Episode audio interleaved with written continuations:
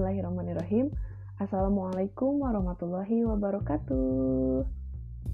Apa kabar teman-teman semuanya? Semoga selalu pada sehat dan semangat terus ya.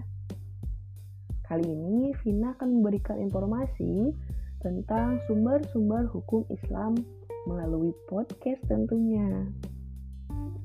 Nah, sebelum kita masuk kepada inti pembahasan, kita terlebih dahulu harus mengetahui pengertian dari sumber. Dalam perpustakaan hukum Islam di tanah air, hukum Islam kadang-kadang disebut dalil hukum Islam atau pokok hukum Islam atau dasar hukum Islam.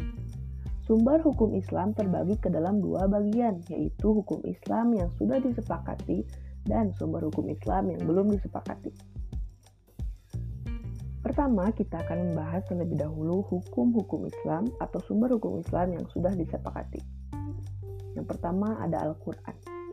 Kata Al-Quran berasal dari bahasa Arab, itu dari kata koroa yang artinya membaca.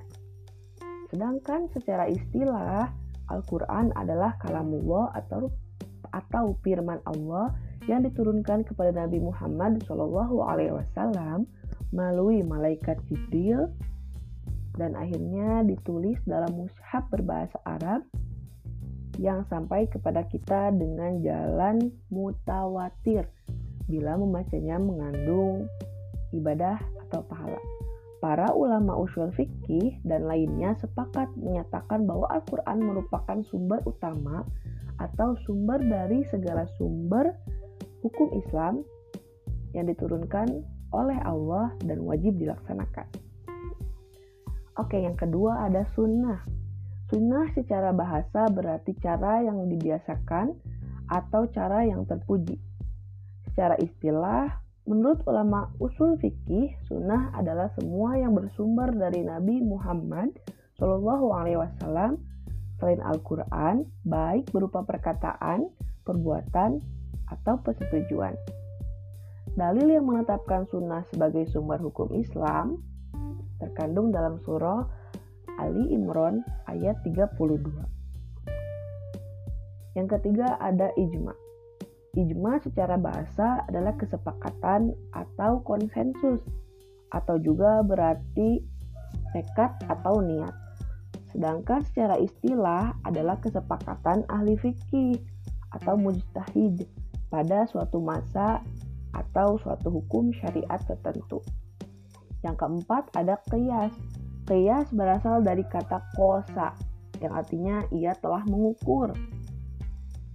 Secara istilah, para ahli usul fikih mendefinisikan kias bermacam-macam, antara lain mengembalikan yang cabang kepada asal karena adanya ilat yang bergabung di antara keduanya.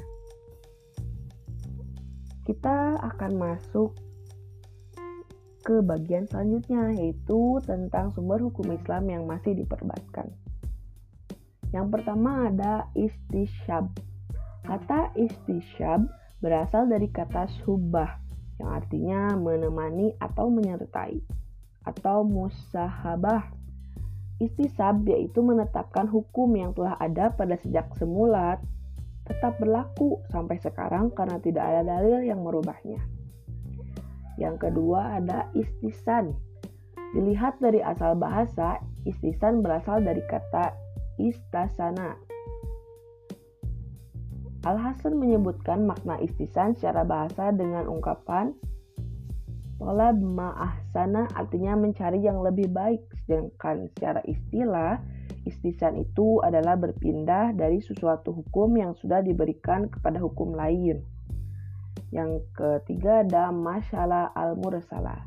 Masalah al-mursalah berarti prinsip kemaslahatan. Yang kelima ada al-uruf.